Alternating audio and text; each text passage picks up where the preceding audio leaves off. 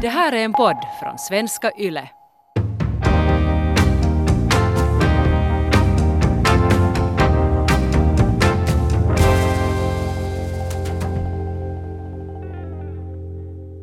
Hej Jonny, jag påstår som så att ekonomiska förebilder är jätteviktiga. Därför för att vi är apor och vi lär oss det mesta från att apa andra människor. Alltså jag tror absolut att det, det är sant. Just, man, man, ser vad, man ser vad andra människor håller på med och så gör man liksom likadant. Det må då vara bra eller dåligt. Det här går stick i stäv med den här tanken att man är en rationell marknadsaktör som människa och kan Tror, kanalisera cost-benefits och så vidare för att fatta de optimala besluten. Ja, men alltså, tror någon på det där liksom, man ser, ser hur folk håller på i samhället så det är ju inte liksom, det är klart att det inte funkar på det sättet. När vi levde, läste rättsekonomi, det var ju en av de första sakerna man, man läste i, i boken att människan är en rationell varelse som fattar beslut på rationella grunder. Ja, no, men det är bara en teori, det, det, är liksom, det är inte sant. Alltså, Det var inte sant som vi läste. Just det. Det där, no, jag tror också att det kanske inte är sant därför för att jag är en liten apa och när jag föddes så har jag apat efter mina föräldrar ända tills jag stack iväg hemifrån skulle jag säga. det, jag, alltså, det är så som man gör antagligen. Mm. Och så, så, sen finns det ju på det sättet att så, så kan man ju antingen göra likadant som de gjort eller så helt tvärt emot. Ja, just det. Och vad jag har förstått så jag menar, du och jag, vi båda har lite, vi har, vi har liksom båda gjort som våra föräldrar. Ja. Och, åtminstone för min del så det har funkat ganska bra sådär privatekonomiskt sett. Just det, ja. För att, att hem, hem, hemma så vi, vi använder nu pengar sådär, ska vi säga, med måtta liksom. Just att Mm. man klarar sig med, med, med vanliga grejer och, och det, det är helt okej. Och, och vi var inte på det rika, inte var vi fattiga heller. Så det som jag tog ut därifrån sådär känslomässigt var då kanske det att man klarar sig med, med ganska lite grejer. Och sen i något skede så förstod jag att min pappa eh, liksom investerar, invester, eller han investerar inte, han kanske mera sparar i aktier. Ja, okej. Och, och då var det någonting som också började liksom intressera mig. Och sen senare har jag förstått, först långt senare har jag förstått att det är inte, liksom, det är inte helt allmängiltigt. Det är inte alla som håller på med det. Nej, mina föräldrar var inte sådana som köpte aktier. Men jag tror just den här attityden är viktig, därför för att jag växte upp med motsatt attityd. Jag skulle säga att det var någon slags drag av antikapitalism och investera inte och marknaden är full med massa onda revar som försöker göra snabba klipp och straffa den här gemene arbetsamma människan. Ja, det är just som att du, du går in där på de där tjänsterna så liksom de försöker bara svindla dig, svindla dig till höger och vänster.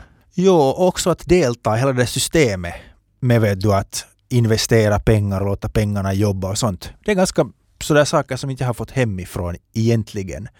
Uh, men det som jag har fått hem hemifrån som var hemskt positivt var det att min pappa var en specialist med sån här vad heter det på svenska, en sån här delayed gratification. Så att när vi var på till exempel på resor så det där ville han inte köpa en dyr smörgås och en dyr kopp kaffe på ett café utan han sa att vi kan sen gå till en supermarket och köpa en massa godis för de här pengarna och vi skulle få så att säga så mycket mera njutning utav det. Men, men det hände ju så att aldrig sen hände. Att vi for till den där butiken så vi köpte aldrig godiset men vi köpte inte heller den där frestande smörgåsen och café. Men det, där, att- det där låter ju hemskt. Alltså jag, jag, jag kan liksom relatera till det där för att alltså, just att vi jag, jag, jag liksom har på något sätt samma uppfattning, jag kan inte minnas några grejer, men just det, samma uppfattning att inte vi nu köper, vet du, vad är det nu för idé att betala så här mycket för en kopp kaffe när vi kan koka hemma? Liksom. Det är lite exakt. sådär liksom att ja, nej, hej, vi kan ju koka hemma. Men sen är det ju det att till skillnad från dig så då, liksom, då kokar vi faktiskt kaffe hemma. Så, så, liksom, så det, på något sätt, det, det funkar och det där verkar ju bara liksom helt vrickat. De facto så vi hade inte ens en kaffekokare hemma. en sån där vanlig vet du, med filter. Ja, och, ja okej. men, men det här, och det här för oss vidare till det att vi hade inte heller någon TV hemma. Och, och det gjorde mig sen till en sån här riktig outcast. Uh, min pappa brukar säga att mina kompisar till min förargelse, sen när vi vinner på Lotto så ska jag köpa svartvit TV.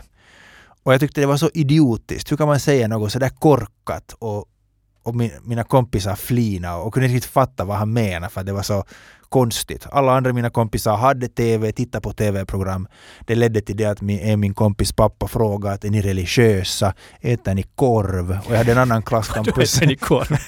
det hängde ihop kanske. och en annan som frågade att har ni varmvatten hemma? Så det ledde till att jag blev en sån här konstig människa. Så om jag ska säga att jag har lärt mig något av mina föräldraapor så har jag, har jag lärt mig på något sätt, eller jag måste tampas med det att jag har vet du, vara, fått vara annorlunda. ja, men du förstärker ju det här att jag hade en normal uppväxt nu då liksom.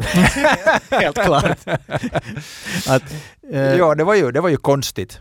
Ja, nej, men Och- att, alltså, ja. alltså det där, du skulle ju också kunna göra annorlunda. Du skulle ju då i princip ha kunnat säga som så att nej men jag vill vara normal. Och så kollar du vad dina kompisar gör, liksom göra revolt på det sättet.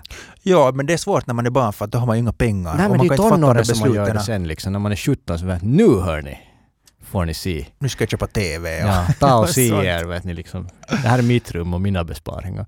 Just det. Men jag tänker just att, att föräldrarna blir ju nog den där första förebilden man har. Och säkert den som är absolut den starkaste livet igenom. Inte, så att säga, skulle jag säga, att ens privatekonomi genomsyras av ens föräldrars syn på pengar. No, alltså nu det är ju det är någonting som man säkert hamnar och- och kämpar med. Liksom, ju äldre man blir så desto längre kommer man därifrån och, och desto mer kan man liksom göra sina egna lösningar. Och, Mm. och jag menar, jag skulle kanske nu också då vilja gå in på det att vilka är dina liksom, eh, nu som vuxna valda förebilder? Sådana som du liksom själv har funderat, hej det där liksom, det där tilltalar mig, det vad den där håller på med. Det är jättesvårt för mig att tänka på ekonomiska förebilder eller förebilder för privatekonomi. Ja, alltså det där är ju helt sant, för jag menar det låter som ett korkat koncept. Jag menar, vem har nu ekono- privatekonomiska förebilder liksom? Det, men pengar är nu något som finns där och Martaförbundet har du någonting och sen är det där liksom. Jag menar vad Ja, och själv vill man bli rockstjärna eller proffsseglare eller polis. Jag skulle säga att det där mitt privatekonomiska uppvaknande skedde tack vare dig. Uh, före det levde jag i blindo och sen kom du som en profet med en massa intressanta texter och källor och Nu, nu, Och så må- nu, vidare. måste, nu måste jag ju säga liksom att där vi, vi satt på gräsmattan och drack några, några öl och liksom, så det var inte på det sättet någon... eh, Jag, jag, jag uppfattar inte att liksom molnen skulle ha vikt sig och solen skiner fram. så började en buske att brinna och sen så doppade du mig i en font- fontän. Jag tipsade på ett par bloggar liksom. Det är väldigt banalt men att, Ja, det gjorde du. Men alltså det öppnade ju nog väg, eller sådär, öppna en ny väg i mitt liv privatekonomiskt. Och, och jag har ju pratat förr om det, men det är ju det att sparande fick ett syfte. Sparande blev häftigt. Så det skulle, det skulle jag tillskriva dig. Att det, det är från dig jag fick den där, vet du, den där, den glöden. där jättestora svängningen att jag, jag hade alltid som, alltid som tänkt att spara är en pina. Och, och det är något som är bra att göra och det är moraliskt. Men det fanns som inget sådär vet att what's in it for me. Men det var det som du lyfte fram. Alltså, att sparande, everything is in it for me. Ja, men den här första, första som sa att man kan köpa frihet, så det är den här Mr Money Mustache. Han har en, en blogg på nätet. Han är baserad, jag tror han skriver från Boulder i, i USA. Och, och hans tes är väl den att om du planerar vettigt ditt liv så kan du bli ekonomiskt oberoende mycket snabbare än vad du tror. Och, och, och det är ju liksom på något sätt, jag menar det som jag tycker om där är det att det liksom, som vi pratade här om förebilder, just att det är inte liksom sådär att, att här är nu en lista att om du nu äter det här så sparar du då fem euro i månaden. Och så är alla så, ja. utan det är liksom mer inspirerande, liksom att hej, att hej, att vet du liksom att, hej, det, det, det, är- är lite som en sån där predikan. Liksom. Mm, jag kom, jag kom, jag, några, några av hans predikan har, har fastnat på mig hemskt, hemskt bra. Och, och det som jag skulle säga, det där underliggande temat där är att, att han berättar ju om hela sin privatekonomi. Och pro, problemet är ju det att om du ser någon kostymklädd herre i en Porsche så tänker du att det här är en människa som är privatekonomiskt ganska skicklig. Eller så tänkte jag förr. Eller åtminstone tänkte jag, Jag att den här jag människan har en pengar. Jag, jag, jag, tror att folk tänker mest att han har fyrk. Nu för det är lite dumt att tänka att han har fyrk för han har just satt alla sina pengar, eller inte alla men mycket. Men det är ju sådär att han, han har så mycket pengar att han kan köpa något så här onödigt. Det är liksom det som är poängen med det där. Men ja, med honom så var det just det där att han berättade om hela sin privatekonomi. Och där skulle jag säga att den där första förebilden för mig som var hemskt intressant var det att, att se den i Finland är att du inte pratar öppet om dina pengar.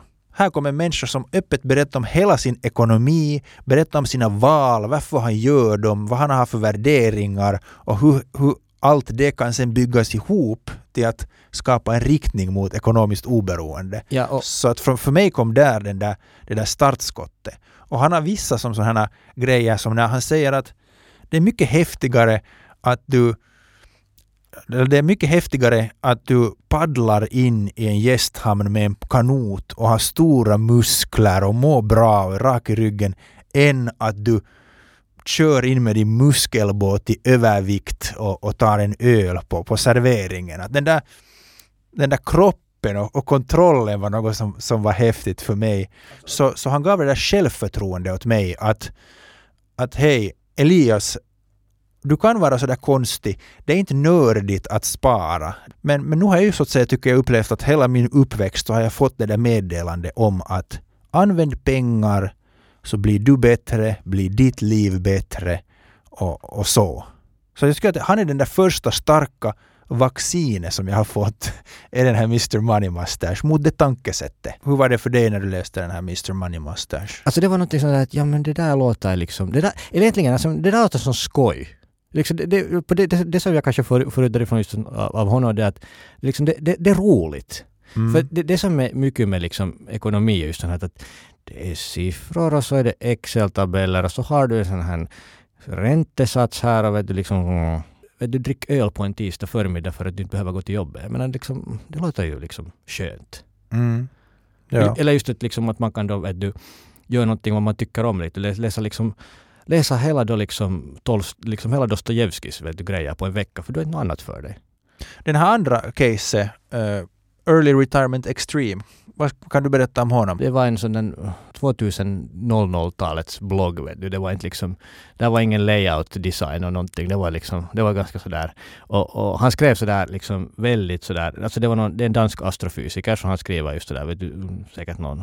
Han skriver sådär väldigt liksom torftigt just sådär jag menar att vet du, jag, jag, lever, jag lever på 5000 dollar i året, jag äter ris och bönor. Ris och bönor är bra föda. Han var egentligen nästan den första ekonomiska oberoende bloggaren. Äh, det som tilltalade mig med honom var det att, att eller sådär, han är ju en systemtänkare. Så han tittar på hela sitt liv och på sin privatekonomi ur ett system, sån här designperspektiv och försöker bygga sitt liv så att det skulle mots, motsvara hans värder, värderingar så mycket som möjligt.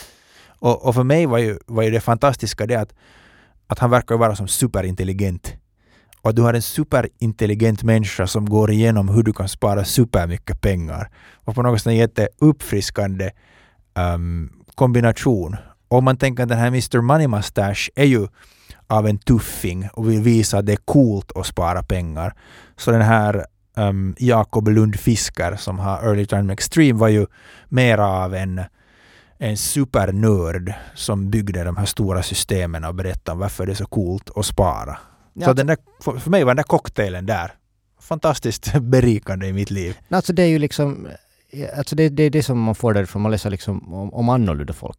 Liksom människor som är helt annorlunda som, som du har stött på. Det, det är det mm. som är det fina, det är kanske därför våra förebilder också liksom hänger på nätet och bor utomlands.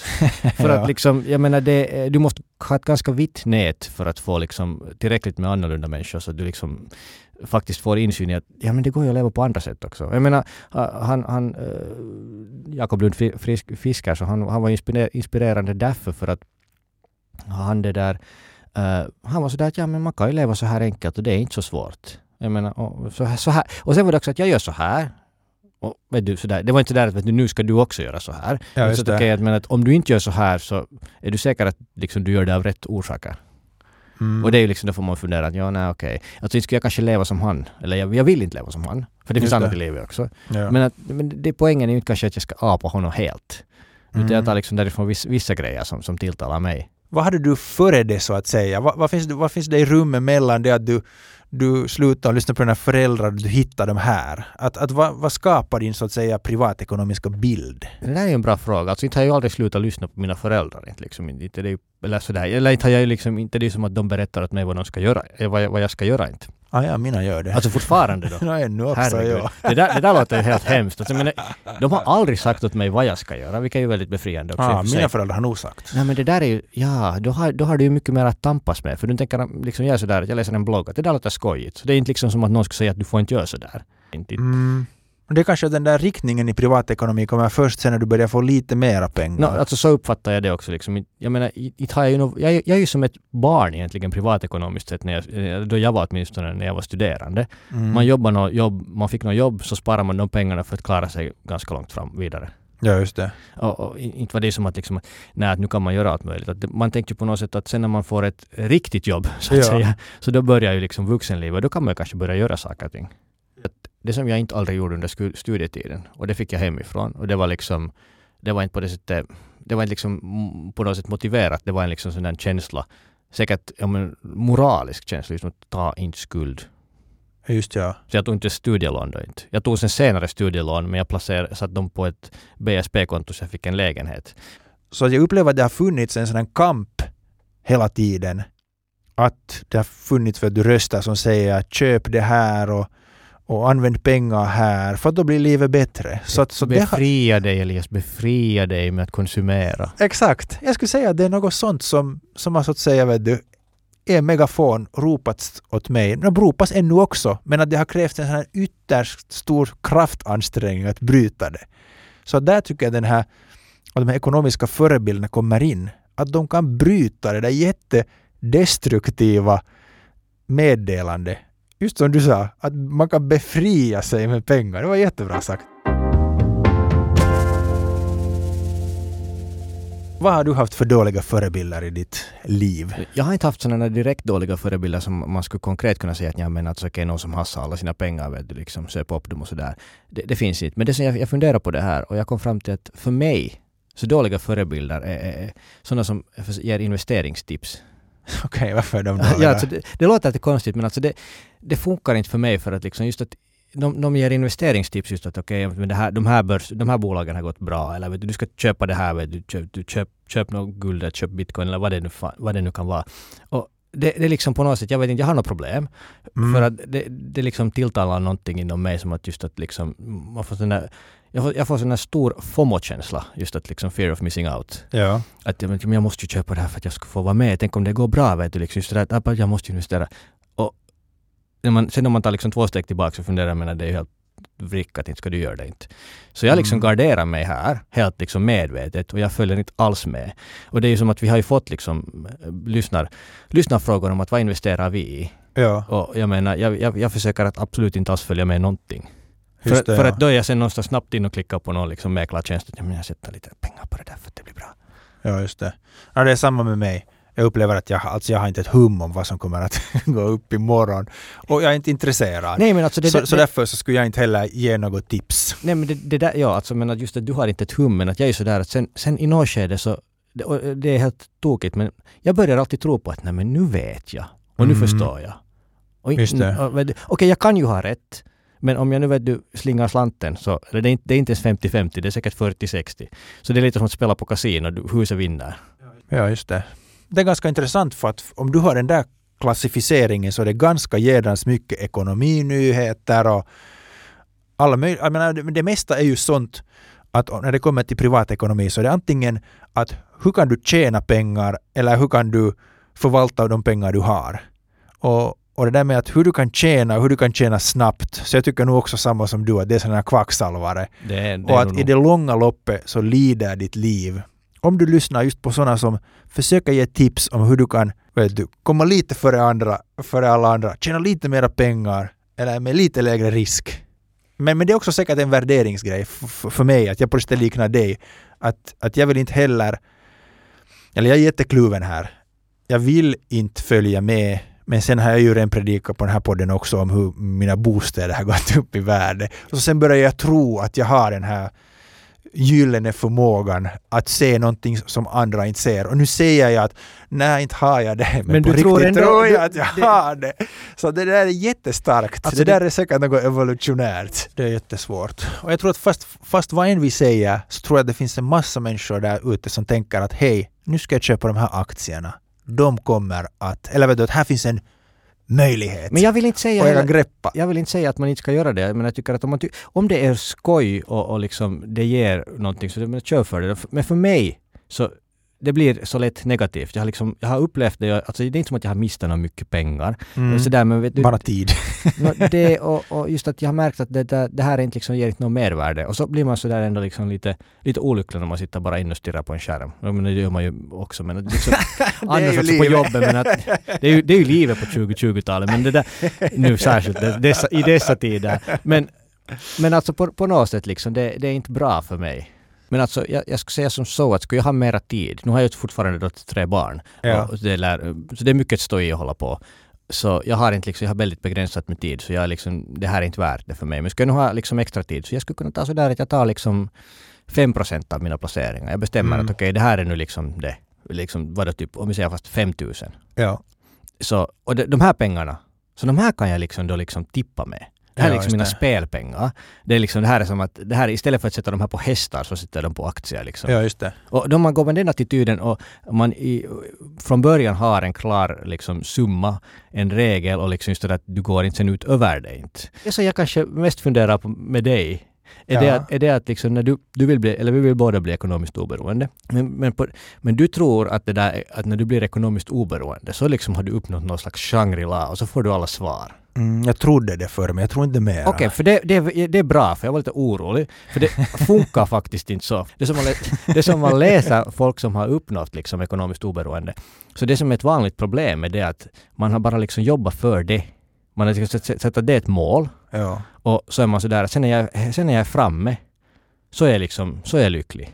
ja, just det. Och så sitter de där framme och så är de sådär att jag har inget jobb att gå till. Um, jag behöver lite struktur i livet. Ja, just det. Och så blir det svårt. Okej. Och, och det är någonting som liksom... Där, därför satsar inte jag allt på ekonomiskt oberoende. För att om jag liksom, om jag helt uh, lamslår mitt liv nu och bara satsar på det så kommer jag att vara olycklig både nu och sen. Ja, just det. Så därför är det inte så stor skillnad för mig att om jag nu jobbar liksom 10 år eller 15 år eller sådär liksom. Redan det att man har så mycket pengar att man kan liksom ta ett, fast ett sabbatsår och säga Mhm. liksom åt chefen att se dig ifall det skulle gå bli dåligt på jobbet. Ja. Så det, det, är liksom, det är någonting som man kan... Man sover bättre på nätterna liksom. Det, det är redan värt ganska mycket. Det där för oss ganska bra vidare till att vad skulle du se dig som en för en ekonomisk förebild själv? Så det tycker jag är en bra poäng med det där just att, att, man, att man kan lätt bli en dålig ekonomisk förebild om man pratar om ekonomiskt oberoende och säger just att spara, spara, spara, sen blir allt bra. Ja, alltså det är sant. Ja, alltså, jag tycker att det är liksom att uh, vilseleda egentligen. Pengar är ett verktyg. Ekonomiskt oberoende är ett verktyg. Ja. Liksom till att, till att få ett lite bättre liv. Så därför, därför, därför just kanske, som, om, om vi är någon slags ekonomiska förebilder, så det är någonting som jag vill säga då att det, är inte liksom, det funkar inte på det sättet. Men, men sen funderar jag sådär att hurdana ekonomiska förebilder vi är. Så eh, mina barn är ju kanske då någonting som jag funderar på här. Så hurdan förebild du, vill du vara och hur gör du det? No, men nu mina, Privatekonomiskt. mina barn är så små, alltså, eh, så, så de, ingen av dem går ens i skolan. Så jag menar det är svårt att liksom fundera ens på pengar och sådär. Men ka- kanske då främst det att liksom att nej, ni kan inte få allt vad ni vill ha. Men jo, ni får alltid någonting som ni vill ha emellanåt. För det är roligt. Just det, ja. Så att, vet att, de inte, att de inte lever i någon slags armod. Men att de inte heller liksom är helt, helt vad heter det, Okej, så lektionerna börjar senare? no, inte om, vet om några år? Alltså min, min, Eller jag menar inte vet du lektioner på det sättet, men vet du att... Nej, alltså jag tänker aldrig ta några lektioner. Jag tänker bara försöka, hur man nu använder pengar vettigt, berätta åt, åt, dem- åt. Alltså det har jag ju sagt såklart att, liksom att vi går på jobb. Man får pengar om man jobbar. Och det är dit som vi far på dagarna. Och utan pengar så ska vi inte ha hus eller mat. Och att om du söndrar det där, den där grejen, liksom om du, vet du söndrar fönstret, så måste vi betala för fönstret. Och då har vi mindre pengar till att köpa mat och hus. Eller så måste vi jobba längre och så kan vi inte träffas med Okej, vad har det triggat för reaktioner? Nej, alltså de har varit ganska tysta så de fortsatt att leka. Inte vet jag vad det liksom kommer... jag har ingen aning. Vi, vi, vi återkommer om 20 år att vad det liksom hade, hade för inverkan. Men att liksom... Sånt okay. sånt förklarar jag liksom. Okej. Nej men alltså jag måste ju, jag måste ju som sagt med barnen då faktiskt, för jag är ju en förebild vare sig jag vill det eller inte. Ja, Så som, då- vi, har, som där- vi kan konstatera. Så där, är- där är ju liksom ansvaret då. Ja. Alltså men jag, kom, jag kommer ju att, att, att torra på något sätt. Jag kommer liksom att, att, det kommer att gå fel. Men man kan ju försöka liksom att försöka sitt bästa.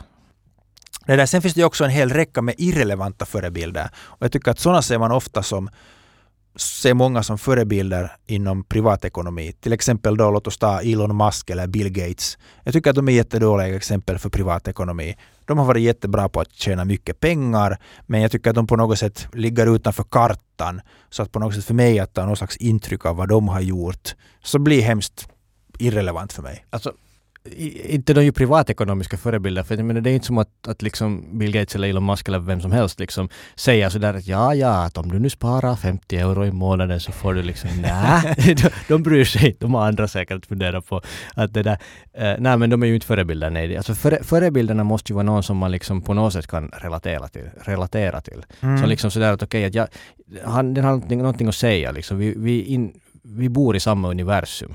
Och vet du, hej, multimiljardörer så nej, de bor inte i samma universum som jag. Just det. Och jag skulle tänka där att jag vill bli en sån här privatekonomisk förebild i Svenskfinland. Du har en veckokolumn där du berättar och så läser folk det och så är de så, ja men så här är det kloka orden och Elias. jag hoppas någon läser den sen när jag skriver den. Um, det är som en, en person som inte har varit hemskt märkvärdig på något sätt. Som kommer från Svenskfinland och, och som har kunnat samla ihop så pass mycket pengar att den här personen kan om 5, 10, 15 år göra vad den vill med sitt liv. Um, det skulle vara någon slags sån berättelse som jag skulle vilja se i, i vet du, bland ekonomiska nyheter och så vidare. Att plantera in en sån här roll, en, en sån förebild som, som kan säga att du inte behöver köpa befrielse genom pengar.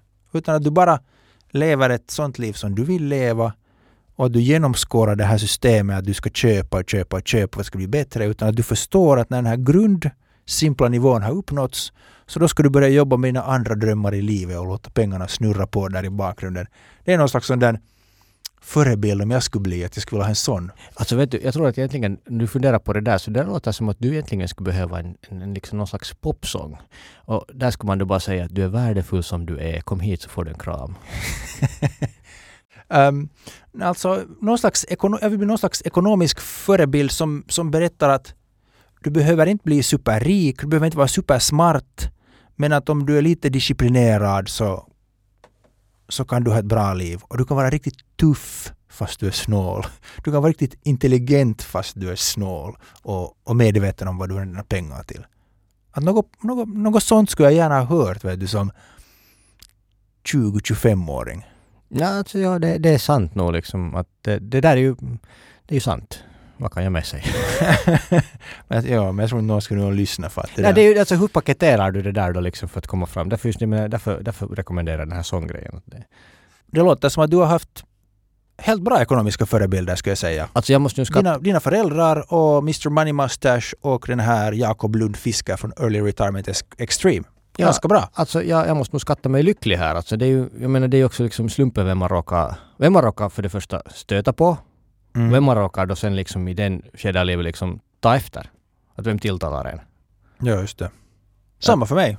Jag känner mig också ganska lyckad. Jag menar, det är lite av en blandning, mina föräldrar, som du har hört. Men, men jag skulle säga att mer eller mer så är det på, på plussidan. Och för mig så gav både Mr Money Mustache och den här Jakob Ludfiskar en helt klar kurs i mitt liv.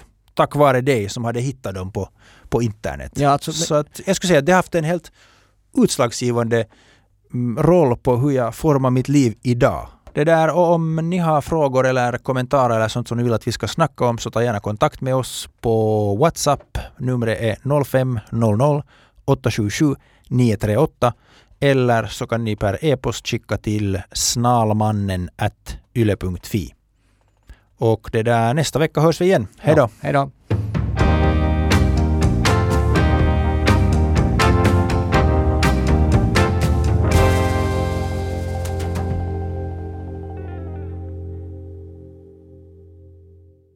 Det här är en podd från svenska YLE.